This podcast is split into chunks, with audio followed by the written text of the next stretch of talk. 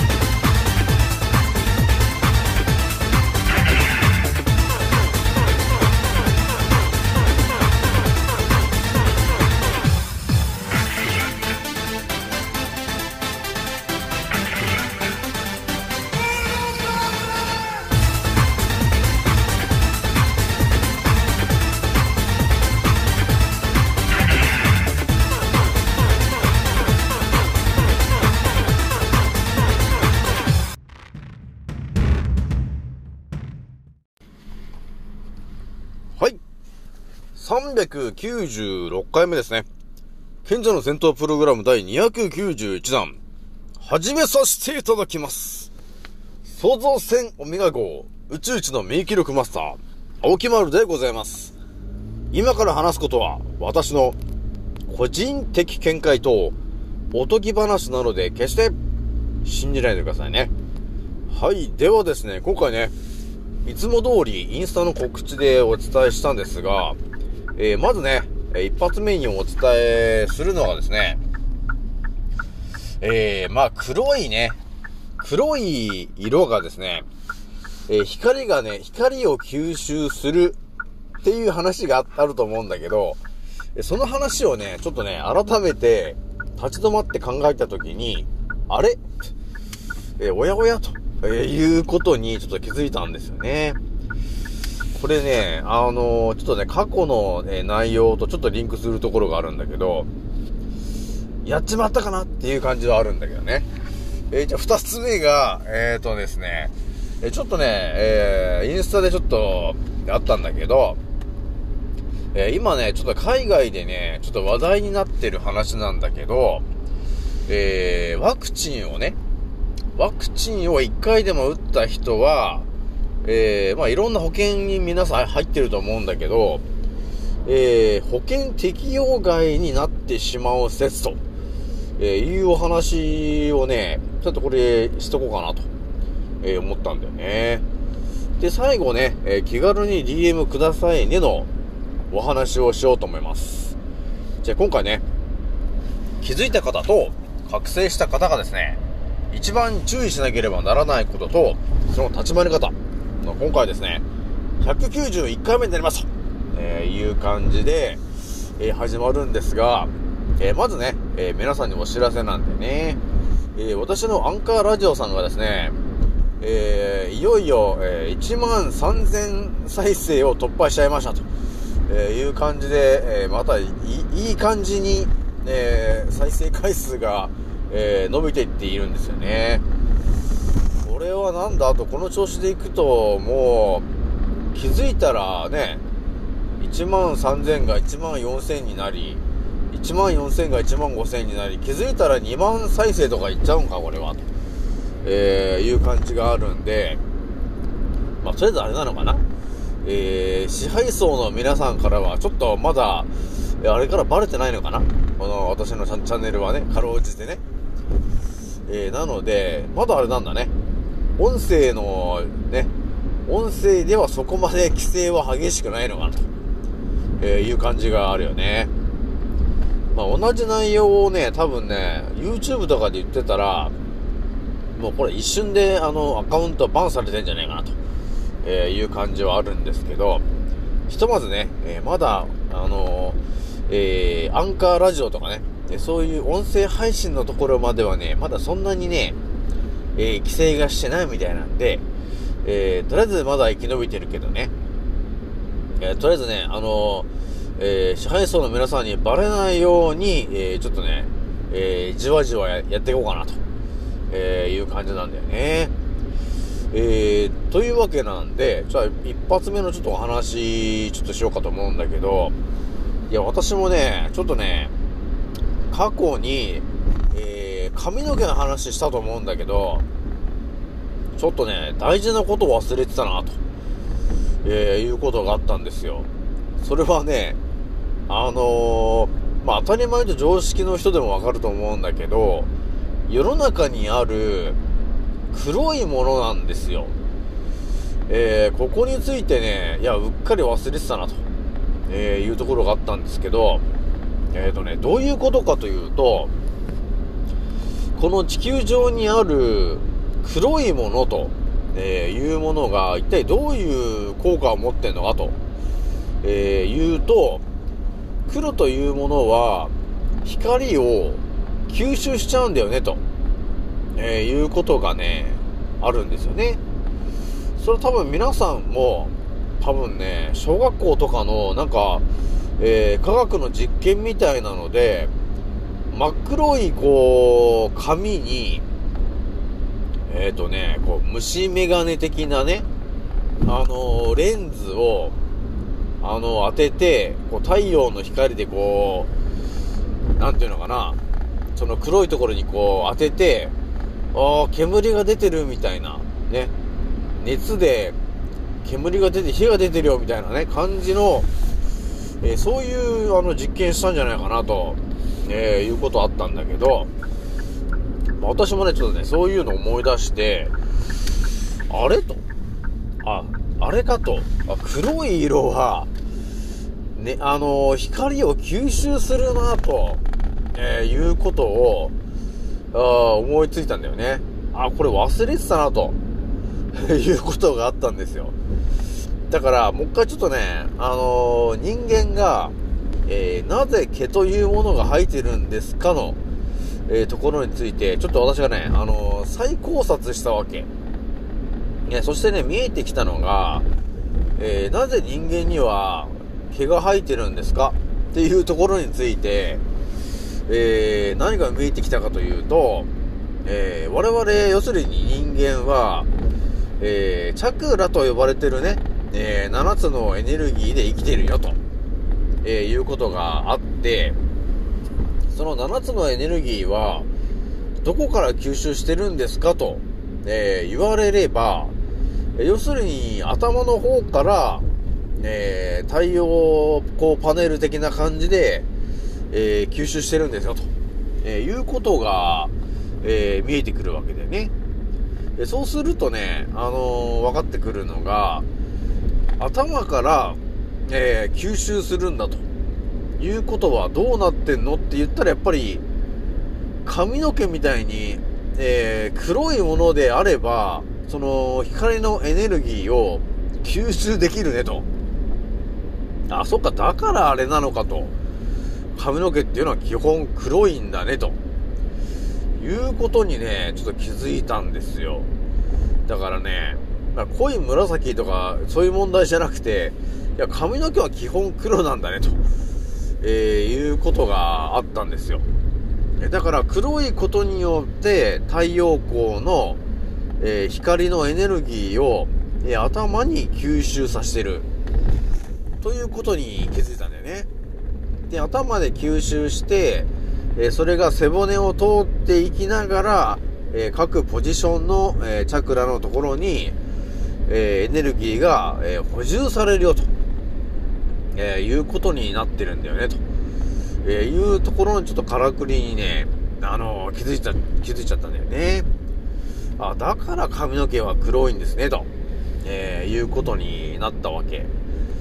えー、だから、そうですね、髪の毛がない人っていう人はいると思うんですよね。こう世の中を見たときに、えー、髪の毛がない人、えー、いると思うんだけど、その人は要するにどうなってるかっていうと、髪の毛がないということは、やっぱり、えー、太陽光から入ってくるエネルギーがちょっと不足し、不足しがちだよね、と、えー、いうことがあるんだよね。まあ、それなぜかというと、やっぱ髪の毛という黒いものがないから、太陽光のエネルギーがうまくこう頭に入ってこないじゃんまあ、そうなってくると、やっぱり、えー、チャクラが全体的に不足してる、えー、可能性が高くなってるんで、やっぱり、あのえー髪がない方はもしかすると、ちょっと本能的に、あの紫色のものを何かしら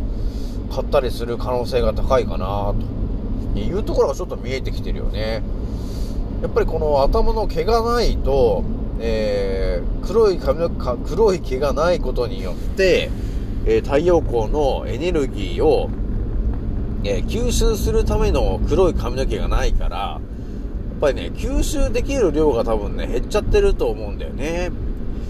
えだから、逆に、えちょっと体のどっかしらにこう、不調が出てる人、っていう人が多いのかもしれないね。だから、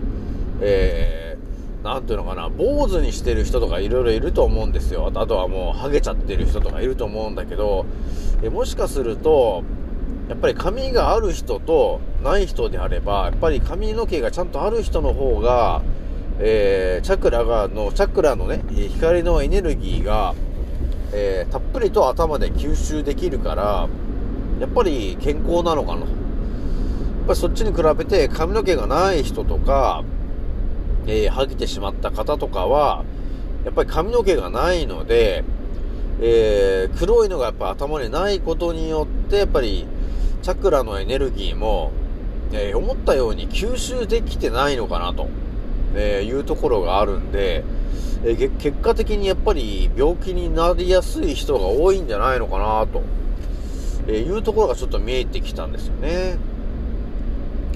えーで、えここでまあちょっとお話の続きなんだけど、え改めてね、え立ち止まってもらって、人間にはどこに毛が生えてるんですかの話またちょっと、ちょっと再考察したからちょっとまた言うんだけど、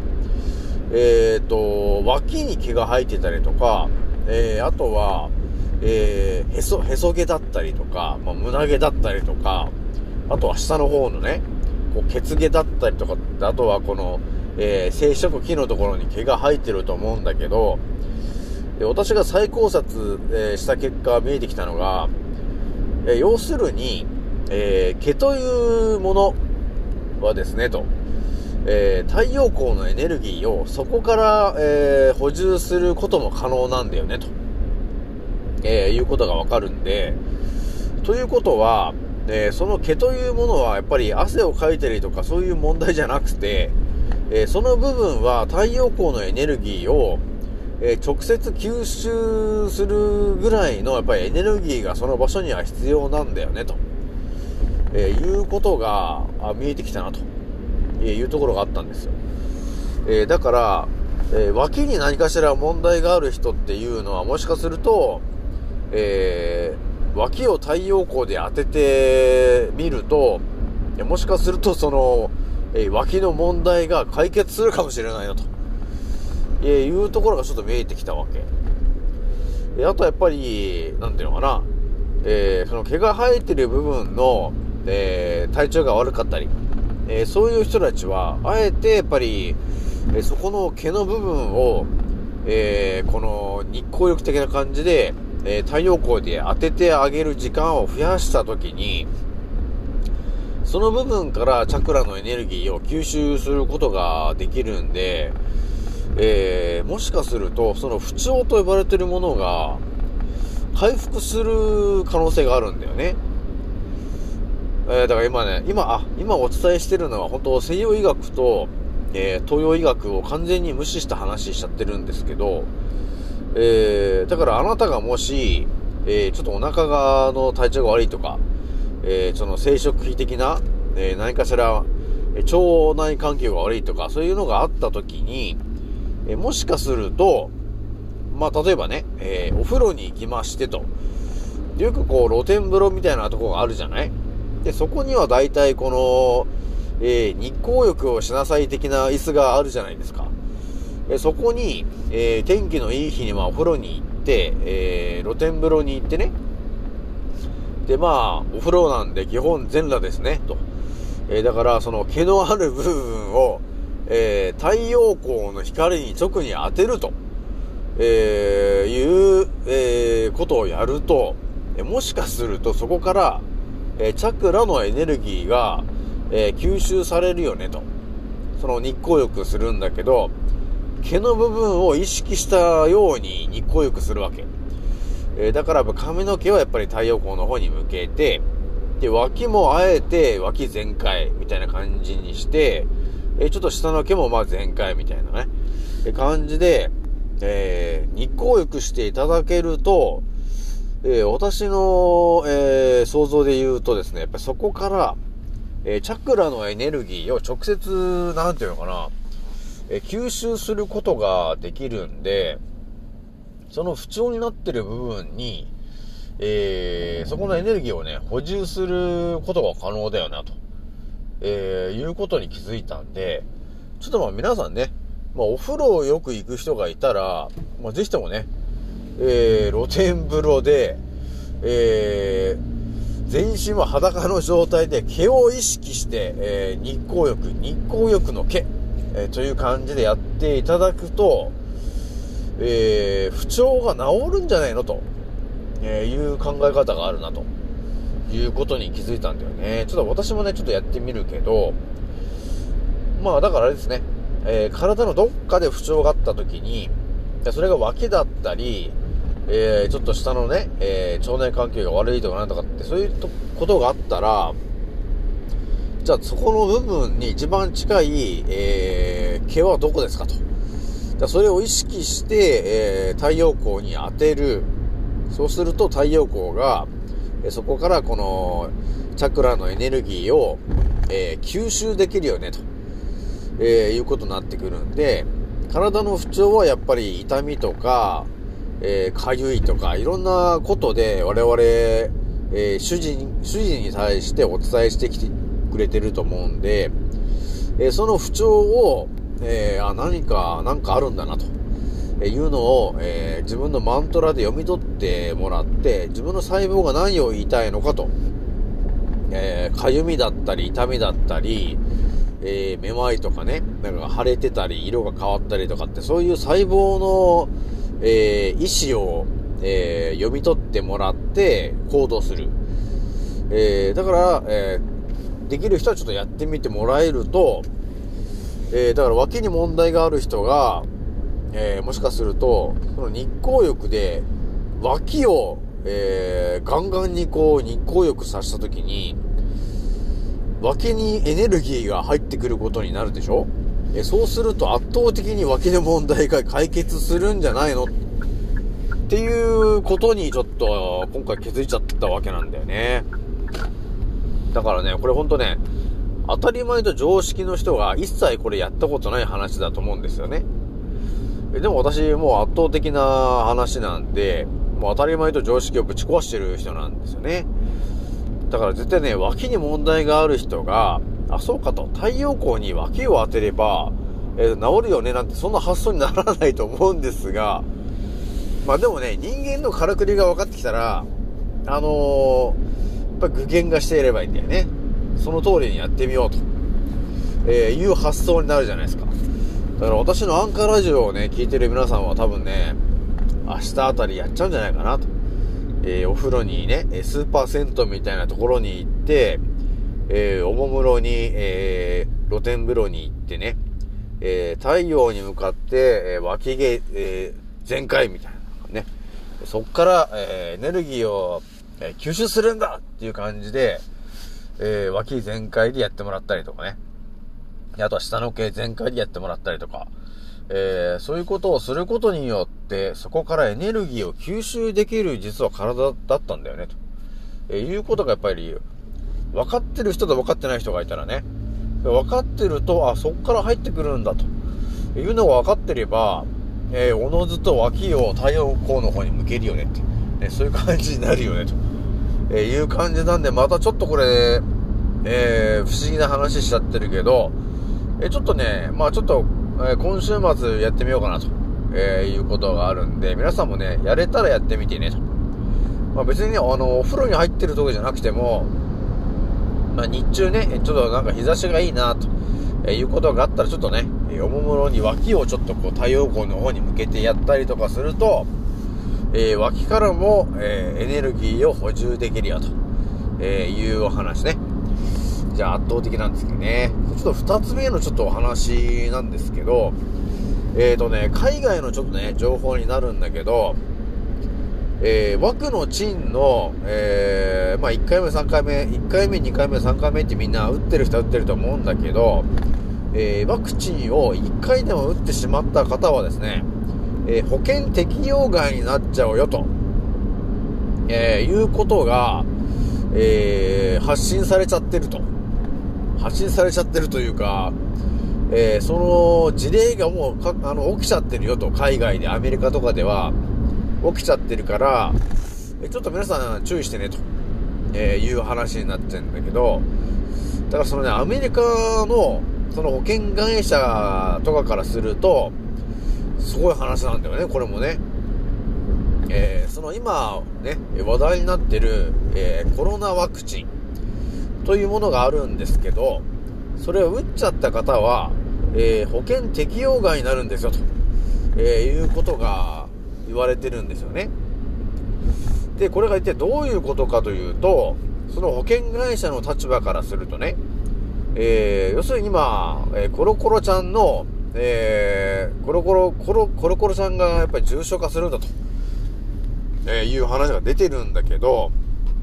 えそれに対してワクチンと、えいうものを、え打ってくださいと。えいう風に世界中の国が、え、その一般市民に対して、え、そういう通達を出してるんだと。え、だから、まあ、打ってるよねと。え打つ流れですよねと、えいうことは皆さん分かってますよと。え保険会社の人も分かってるよと。えでもねと。えその、え重症化するから、そのワクチンを打ってくれと。えそれを重症化を防ぐために、え有効だよと。えいうことを、えーお知らせがあって、えー、皆さん打ってると思うんだけどね、と。いやいや、あの、それの他にと、え、副作用の方の、え、通達も来てますよね、と。え、その辺のね、ところを突っ込んでいくんだよね、保険会社が。これがね、どういう風なことを言ってきているかっていうと、えー、枠の賃のね、と、えー、副作用について調べましたかと。えー、いうことが書いてあって、えー、皆さんねと、えー、その、ワクチンというものが、そもそも、えー、治験でありますよねと。治験であるということが分かってますよねと。で、その副作用というものが、えー、今、ものすごい量のね、えー、副作用が出てるんですよと、えー、いうことについても、えー、情報が出てますよねと。で、なので、そういう副作用のね、えー、情報が出てるし、えー、まあこの前もね、まあファイザーとかが、えー、副作用の情報を発信してますよね、と。で、そしてこのワクチンは治験ですよね、と。えそういう情報が、え出てるのに、えそのワクチンを結果的に打ってしまった方は、要するに、え自殺と同じですよ、と。えなので、え、お金は払いませんよということになってるらしいんですよね。で、この話もね、結構リアルな話で、え、海外ではこれが結構定番になってきちゃってるから、え、これで結構大変問題になってるんですよね。海外ではね。えー、だから、え日本でもね、ちょっとこの先、この話がちょっとでかくなってきちゃうんじゃないかなと、えいうことがあるんですよ。えー、ね。だから、日本だと、でもあれだよね、ほんと。副作用とか、えー、そういう知見とかいう話は一切出てきてないんで、ほとんどの方が、えっていう話になると思うんですけど、結局アメリカでは、えー、この話が本当一般的に通っちゃってる話で、やっぱり、打っちゃった方は、えー、ね、まあ、あの、癌とかにも、まあ、なりやすかったりするんだけど、えー、結果的にね、えー、それで亡くなっちゃったりとか、えー、えー、ね、して生命保険とかが降りるかなと思うじゃない。思うんだけど、えワクチンを一発でも打ってしまったら、いやいやと。ね。えそれはと、え治験だと分かってて打ったんですよね、と。だから副作用がたくさんあるのも、え承知で受けましたね、と。サインもしましたね、と。自己責任で受けましたね、と。え要するにもう自殺する感じで打ってますね、と。じゃあもう保険料なんか払うわけないじゃないですかっていう感じよ。っていうことが、あの、海外で起きちゃってるから、えー、日本人の方々もちょっと、えー、注意した方がいいかなと、えー、いうことがあるので、まあね、まあ、打ってもうね、打ってる人ってね、もう1回、2回、3回って打っちゃってると思うんだけど、まあ次ちょっとなんか引き止めることがあるとしたら、えー、いや、あなたがね、と、そ3回目打っちゃった時に、えー、保険適用外になる可能性があるよと。っていうのがやっぱ海外でものすごく今話題になってるんで、ちょっとあれじゃないかと。この治験が終わるまでちょっと待っといた方がいいんじゃないのっていう、あの、伝え方だよね。えそうして、とりあえず、あの、体に入ってくる毒素の量を減らすっていうことができるかな、ひとまずはね。えー、3回目を打とうとしてる人がいたらね。で、とりあえず今の状態で、えー、一発も打ってないっていう、えー、レアキャラクターである、まあ私みたいな、ね、えー、えー、ほんとね、学校に一人いるか、いないか、ぐらいの多分感じになっちゃってると思うんですよね。ほんとね、私の周りにもね、ほぼいないからね、打ってない人って。えー、いないんですけど、まあ私のね、インスタとか、えー、えー、いろんな SNS のフォロワーさんの中にはもう、結構じわじわいるんだけど、私の身の回りにはほぼいないかなと。えー、一人か二人、うん、ぐらいしかいないかなと、えー、いう感じはあるんですよね。えー、なので、まあ今のところ一発も打ってない人がいたらですね、えー、まあ私と同じ状況なんで、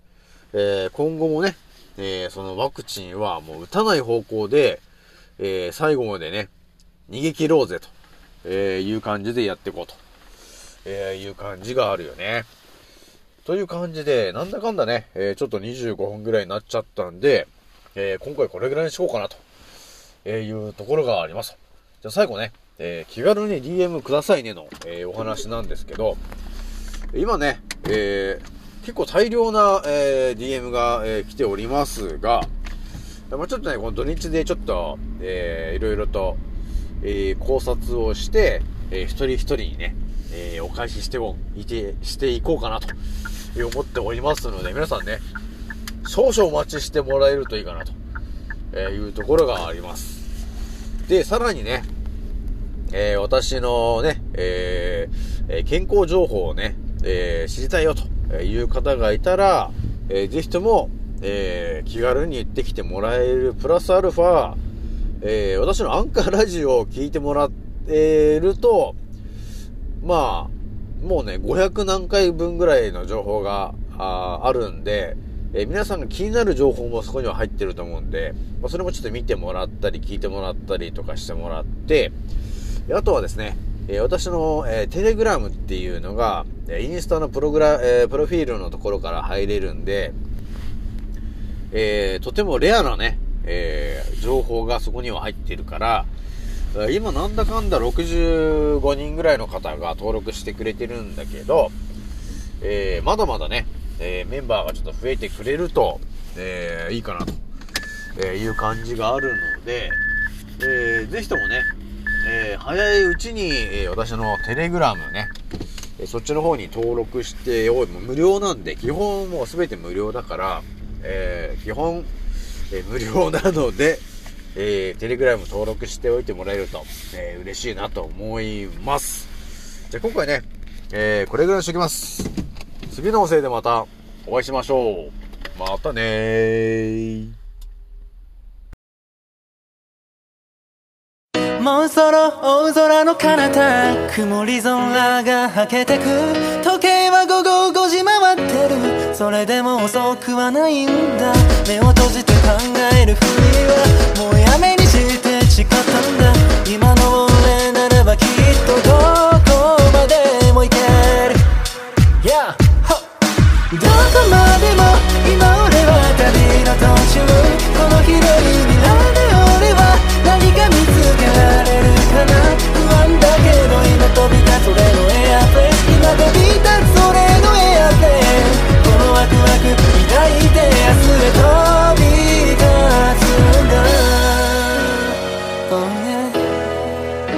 いざ着陸させる俺はまるでパイロット。Yeah.